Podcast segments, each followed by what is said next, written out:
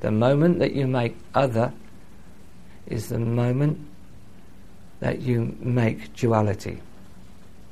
The moment you make Allah, other is the moment you make duality.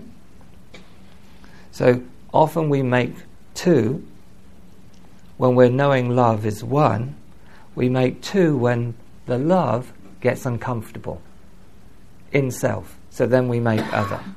Do you see what I'm saying? So then we make the other another as if we can dodge the uncomfortableness in self and in the life that's moving.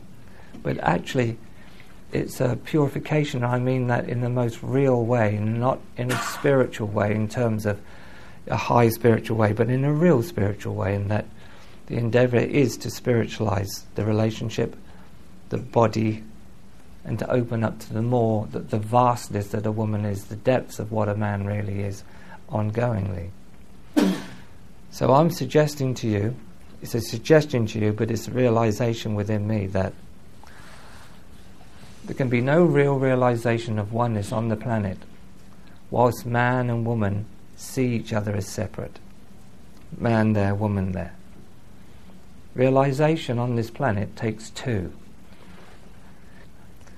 Oneness is two-ness, being one. Oneness is two-ness, being one. That's why you're attracted, but your attraction is